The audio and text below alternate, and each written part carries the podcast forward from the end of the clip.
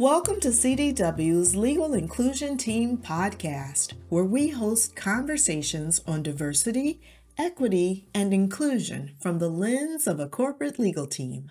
I'm Gil Cubia, CDW's Director and Senior Counsel for Corporate and Securities, and in this episode, we're embarking upon the DEI perspectives of an Asian American woman in business, and I am excited to be joined by Dr. Nancy Lai, a business strategist and innovator, and a recovering particle physicist by training.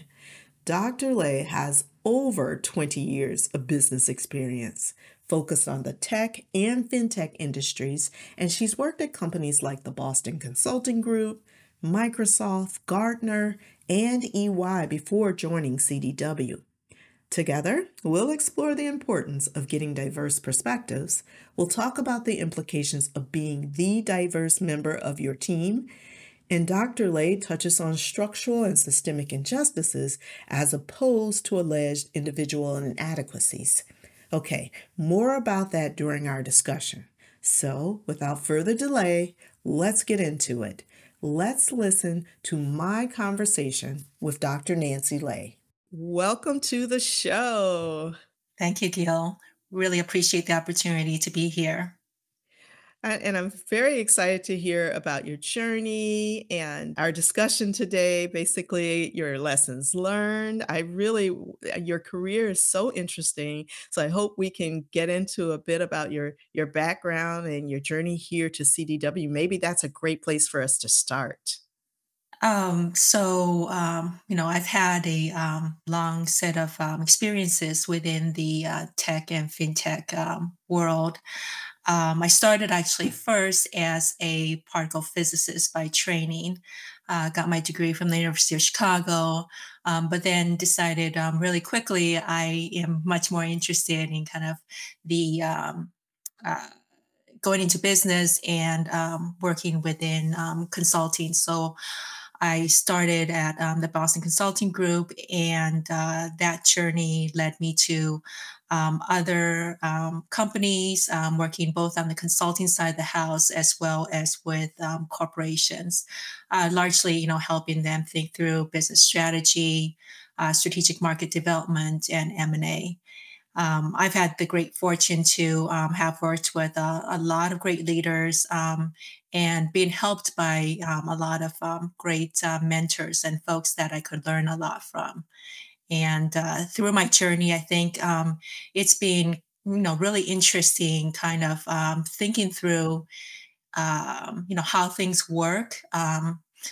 I think it's funny because I started first with, of course, the, physics aspect where I was looking at the world kind of from a mechanical sense, in terms of wanting to understand how things worked, cause and effect.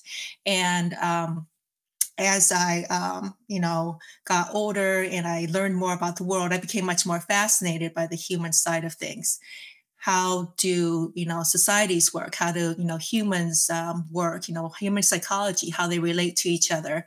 And so I've always kind of been very driven to kind of understand how things work. And, certainly the business world and the work of companies and work of industries gave me a lot of fodder for thinking and examining those topics. I'm sure that curiosity as a particle physicist helped in the business world. Oftentimes, I feel like you have to be a particle physicist in order to understand the inner workings of the corporate worlds at times. So, wow, that's fascinating. So you have an amazing curiosity for business and how we work within business. How has that driven you from the perspective of a woman of color and just a woman of color in general working in a corporate setting? Mm-hmm. Yeah, it's a great question. And, as I alluded to, kind of, I've been really driven about like collecting data to kind of understand how the world works. And one outcome of that is over time, I've really come to appreciate the importance of diversity and getting diverse perspectives. I think everybody knows those studies, right? You know, the diverse leadership, diverse teams, they always kind of get better results. Yep. But, you know, there's kind of the natural human condition, and we all kind of like to work with people who look like us, talk like us, are from the same backgrounds. Right. We like, we love our comfort zones. Exactly. Right?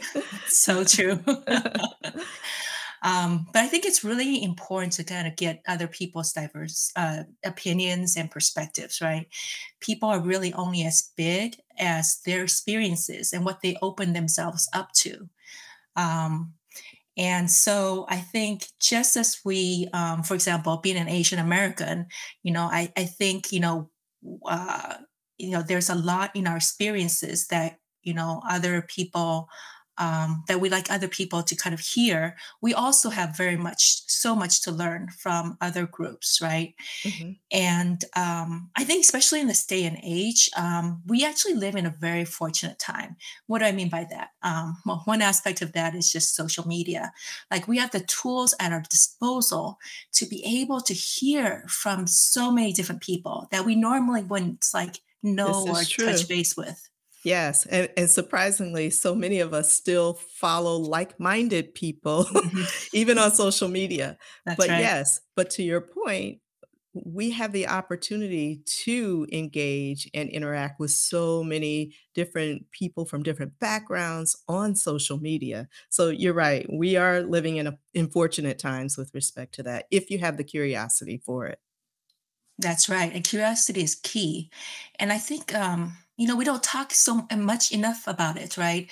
Like, it really is the case, in my mind at least, that, you know, people sharing their experiences, you know, sometimes like it's very hard fought, right? Like, these are folks who, you know, have gone through, you know, maybe lost children, or, you know, loved family members through gun violence or police brutality or things like that, sharing a piece of themselves, right? Having mm-hmm. to talk about something that was very painful so that other people could kind of learn from the experience and see the world from a different vantage point, right? Like I was saying, you know, being a part of co-physicists, like, I realized, not like from my eyes only, that's only N=1 data point. Right. But gosh, you know, yes. The grace of somebody sharing their views, sharing a piece of themselves, like, that's wonderful. I could have N=many data points to, you know, from which to better understand the world and the universe. And so I think it's just such a gift that we don't talk enough about. And that's why I think, you know, the least we can do is just kind of open ourselves up and listen to, you know, their ideas and thoughts and experiences, right? Not just listen, but also hear. Yes. And I think absolutely. That's very, very important. I agree. It takes courage and curiosity to step out of those comfort zones that we talked about earlier. And even with that, just seeing and hearing someone else's stories, you can also begin to understand your own story as well. So we can see a bit of ourselves in their stories too. So I think that that's helpful, helps us to understand that maybe you're going through something that you're actually not alone, and you're not the first person to do it either, just by hearing the stories and perspectives of others. I think it's helpful. Mm-hmm.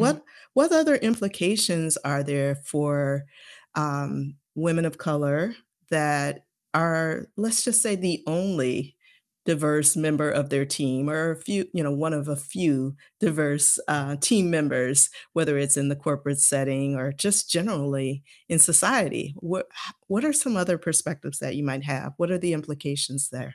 Mm-hmm. Yeah, it's a great question. I think one of the things I've observed over my career is that you know, people really don't hold back on giving me feedback. Okay. Whether it's solicited or unsolicited, right? Right. And, you know, I think, you know, on the one hand, I think that's good. And let me explain why. Because, like, I think there may be, you know, folks, you know, different from me, where people are a little bit more, you know, reserved about, you know, kind of just giving them their feedback, right? Right. And you know, I've observed sometimes that maybe those people don't actually benefit from the criticism or the feedback, or a sense that there are different opinions, or that a sense that they are not always right, right? Right. Yes, that's true. So sometimes I look at, you know, that and say, well, you know, gosh, actually, I'm so glad I'm a woman of color in this world, in this universe, because I know I am not the center of the universe. I know that other people have other perspectives, and there, but not, if not for the grace of the universe, would go I, right? Right, exactly. Absolutely. That's an excellent point. I mean, oftentimes we look at feedback as a gift. I think there's this saying that feedback is a gift, but you do have to consider feedback as not necessarily a universal truth. So, yes. That's exactly right. I think it's important, especially in this kind of like no holds barred, no filter, you know, like barrage of feedback that that folks like me often get, is that it's important to kind of keep in mind, you know, where the feedback is coming from. Is it coming from a place of goodness? Is it constructive? And to always remember that feedback is just somebody's perspective, and you should consider it, right? Like it, again, it's a perspective, it's a data point, but it's not the universal truth, right? Don't ever let others draw boxes around you, tell you what you can or can't do. You know, for example, I have gotten like conflicting feedback at exactly the same time for the exact same context, you know, like I'm both too assertive and too accommodating, and I'm not sure what to do with that, right? Yes. It's like, how can I be both? How can two things be true at once? Especially with respect to me being aggressive and accommodating. I mean, they're diabolically opposed concepts. Absolutely. Right. Yes. Yes. Yeah. That's true. And it's good that you don't allow yourself to, I mean, which box do you pick if you're going to draw the box around yourself, right? Absolutely. Right. Yes. Yeah. And I think sometimes that, especially for kind of underrepresented groups within business, we often have like very small boxes or swim lanes, you know, with which to, you know, be in. And anytime there's kind of a perception that you're kind of getting towards the edge of your box or your line or your swim lane, that's not good, right? And I used to be, again, like, you know, very envious of the folks who would have a swim lane as big as the Pacific Ocean, right? I'm like, wow, isn't that fantastic? Yes. But again, I see kind of some of the excesses of that behavior, that permissiveness, because nobody has provided feedback. Right. You know, I'm saying, hey, maybe that's not so good, right? In the, in my case, it's like, you know, hey, if I sneeze the wrong way, that's not good. Somebody's going to tell me about it. Right. Exactly. Right. Right. Well, it gives you also a heightened sense of self-awareness too. I think when our swim lanes have been limited, you know, versus having that broad ocean, you may lack a self-awareness that could be more, could be valuable in terms of how you engage with others who may not share the same perspective. Yeah, that's exactly right. Yeah. The other thing about feedback that I would say is, and it's taken me a long time to learn this, right? It's just like having more confidence in yourself, right? And I think especially for some cultures, that's a hard thing to come by, right? Because we've been, you know, from a very young age, you know, told, you know, hey, it could be better. And, you know, look at so-and-so, or look at your sibling, they did this and that. And there's a lot of comparison, right? And so, for example, you know, in my upbringing, right, like the highest form of praise I ever got was, I guess that's not bad. Oh, no.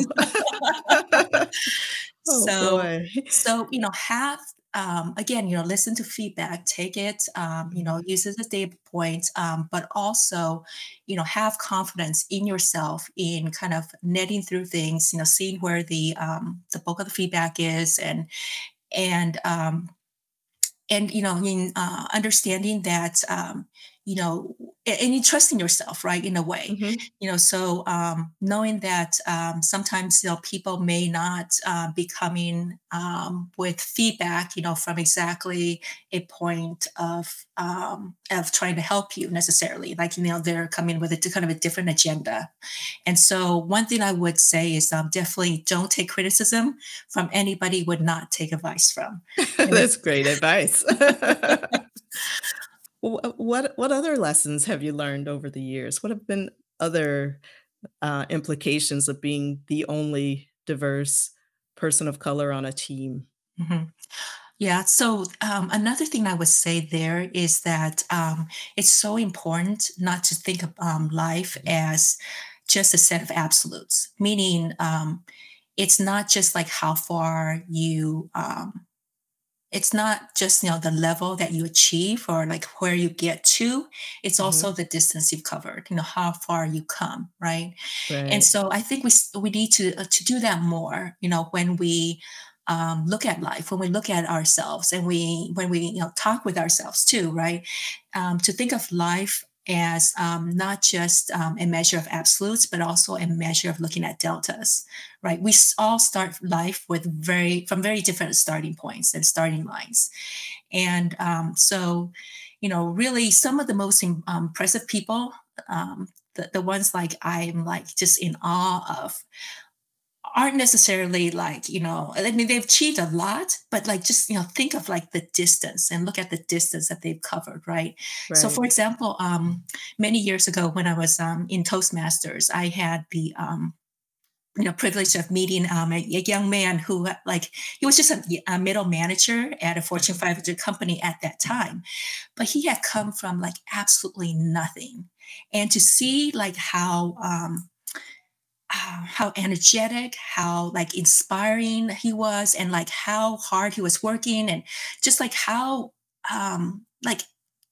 growth mindset oriented he was, right? And right. I want to say more about growth mindset in a moment, but like like he is the epitome of all that. And I was just so impressed. I could just see like not only was he doing really well, you know, at that time in his life, but like his trajectory, his momentum was phenomenal. And, you know, so, yeah, it's just the people like that really blow my mind, right? Just right. You know, thinking about the delta, the distance that he has had to cover, right? Right. So for example, like, you know, another good example is like, you know, our President Obama, right? Like he has, I mean, obviously being a president of the United States, like that's like an absolute very, very, very high, right? Right. But on top of that, the delta, the distance he covered, absolutely. Amazing, right? Yes, absolutely. Wow. And then that's such an important point because we often don't think about those obstacles that they may have encountered along the way. We don't mm-hmm. think about those. And even ourselves, when we look back over, again, the delta, the distance that we've covered, we don't often take time and just take a moment to celebrate those achievements where we overcame a barrier or we overcame an obstacle, and boy, we still made it. Look at how far we've come, mm-hmm. As opposed to looking at that end point, the absolute height that you talked about. Mm-hmm. Yes, I agree. Success isn't the absolute height. Mm-hmm. It's about how far you travel. I agree. That's great mm-hmm. advice. That's yeah. great advice. And I think it's so important to exactly your point there, mm-hmm. to really take pride in what you've accomplished, right? Especially if you didn't grow up with as many advantages or connections into the business world as maybe some of, you know, our peers and colleagues, you know. So to take pride in the fact that we may have had to work harder, overcome right. more obstacles. Than those with more advantages, right? And it really shouldn't be the way of the world, but that's just the way it is. It's the way it is, yes. Yeah, mm-hmm. But we can and should absolutely take pride in the fact that, you know, we are, you know, trying hard and we're, you know, going to get where we want to go. I agree. And, you know, and when we think about the work that we as, you know, and I'm a woman of color as well. So when we as women of color and people of color, when we think about the work that we have to do, it's not often, even if we do work hard, you know, there are structures and there are systems around us that make us have to work even harder. And we may give it all we've got, but because of the structures and systems, we still may not achieve what we're looking to achieve in that environment. So maybe can we talk a little bit about that as well? Yeah, what you're bringing up is a really good point, I think. And that's why I think in general, right, the right structures and systems are so critical to how things work, right? And that, you know, it shouldn't be on individuals and on their actions and by pulling themselves up from their bootstraps, which I hate, by the way. As a physicist, it is impossible. You cannot pull yourself up from your bootstrap, right? No, you can't. Yeah, so, I don't like that cliche either. I do not care for it. Yes. And so our individual actions, yes, we absolutely should have a responsibility to try our hardest, but that doesn't mean society and that doesn't mean the structures and the systems should not be changed. They absolutely should. And that plays a big part in how things actually, the outcome of things, right? Right. And so I think, you know, in some sense, right, there may have been some, you know, popular, you know, trains of thought or schools of thought, maybe popularized by books like Lean In, that may have kind of put the onus more on the individual, right? It's the idea that it's really incumbent on the individuals, especially those who have like maybe experienced like the most harm, like it's incumbent on them to pull themselves up by their bootstraps and overcome the barriers and drive their own success. And if they don't, then it's because they didn't try hard enough, right? And I think that really does a disservice, right? Yes.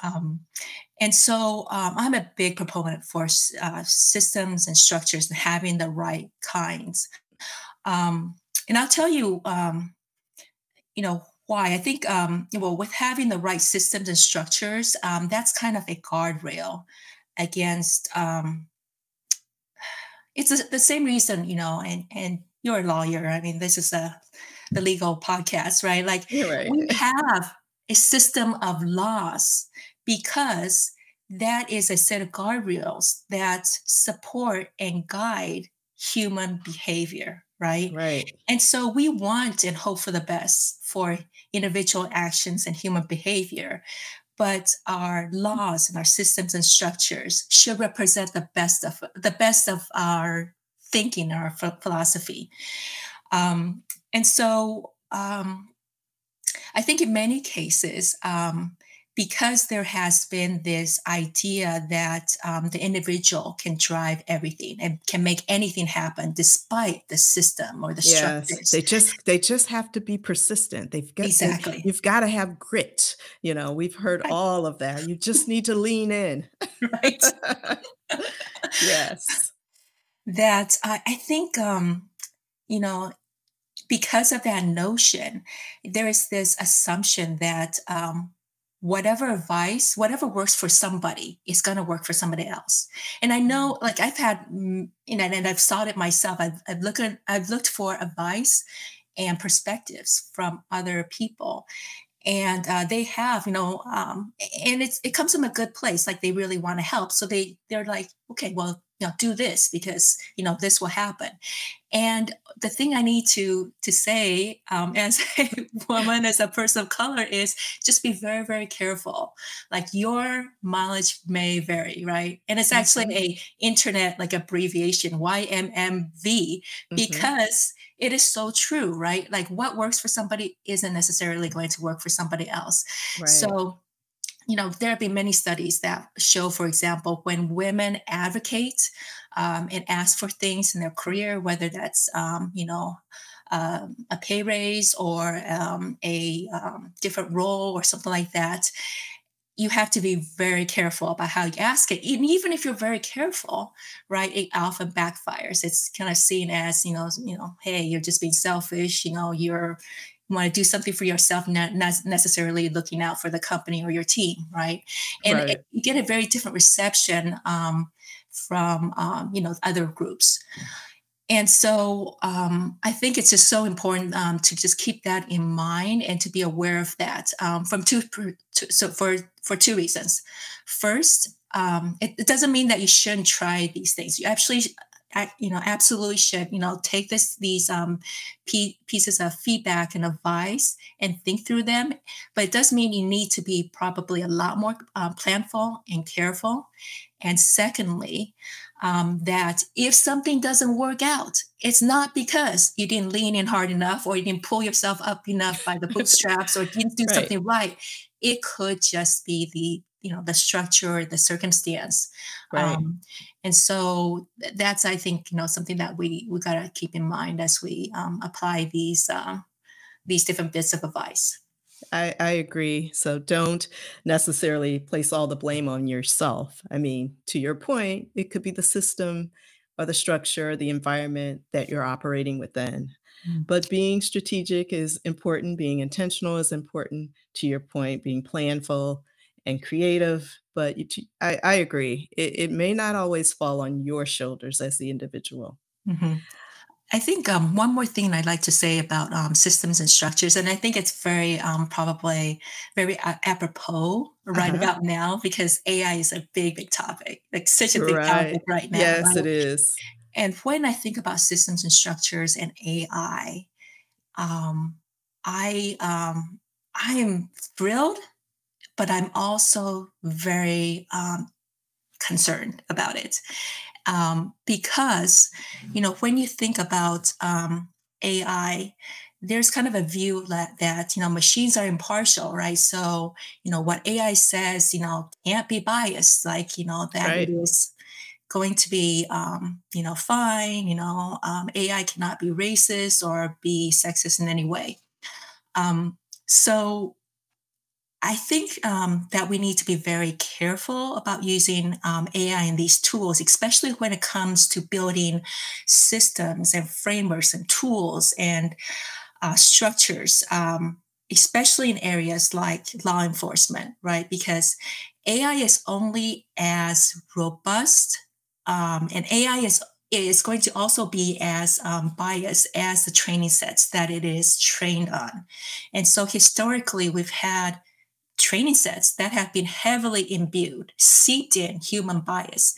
If you're going to train, AI on those training sets, it's so critical to be very conscious and aware of these biases and that we do not perpetuate the biases of our human training sets on, these machines. Otherwise, AI is just going to be basically bias laundering. Absolutely. I agree. And I mean, law enforcement is a great example. There are other examples, healthcare. Mm-hmm. That's exactly right. There's a lot of healthcare inequity in this country. Yeah, absolutely. Justice equity obviously is a big area too. So I agree. I'm glad you brought up AI because that is such an, first of all, it's current and It is impactful with respect to bias in so many ways. Just data training is going to be an area that we all need to be aware of when we're talking about bias and whether or not underrepresented groups are represented in these models. That's such a critical area. Wow, I love that. And before we close our show, first of all, is there anything else that you'd like to share with our audience in the form of what we call our closing argument? Or if you want to talk a little bit more about AI, we can do that too. I can talk about that all day, especially with your background, Dr. Lai, having worked in financial services and area of strategy and science. So is there anything else you'd like to share? A closing argument? Oh my goodness, there's so much I want to share, but I guess to maybe sum it together, I would just say basically pay it forward. That's like so important in my career, right? I benefited so much from my mentors and sponsors, right? So kind of feed into that cycle of goodness, like give back. I I see, so much, like the more I see of the world, the more I see that talent is really universal, but opportunity is not. And so if you see talent, support it. Yes. Be a vector of opportunity for talent. The other thing I would say is, and it kind of goes to that Jewish proverb you might have heard before. So I know, many of these quotes I provide is, it's certainly not for me, but it's like, conventional wisdom and knowledge that other people have, right? So I'm just kind of repeating it because I think it's so good. And it goes something like this, right?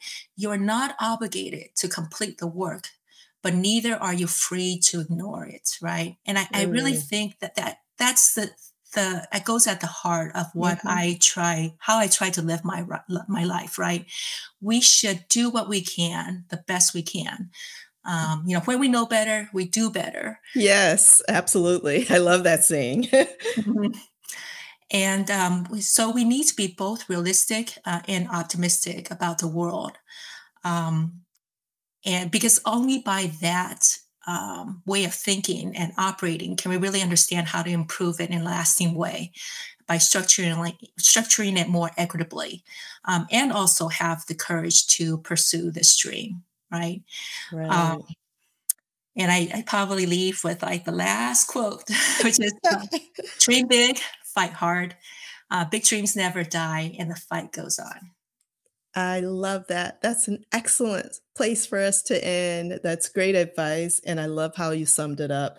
I also want to repeat what you said, be a vector of opportunity for talent. I think that is so key as well. So, Dr. Nancy Lai, thank you again for joining us on our podcast. It's been a pleasure to speak with you, and I'm looking forward to future discussions with you, especially as we get more into this AI space. I'm hoping we can do another episode on AI and bias. I'd love that. This has been so great, a lot of fun, and I am so honored to be part of this podcast. Thank you so much.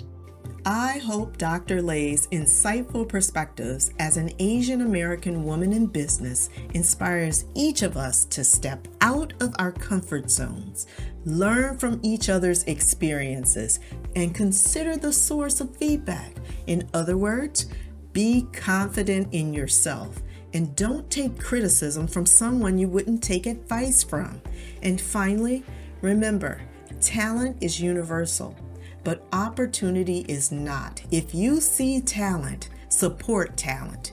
And on that note, that's it for this episode. I'm Gil Cubia. See you next time.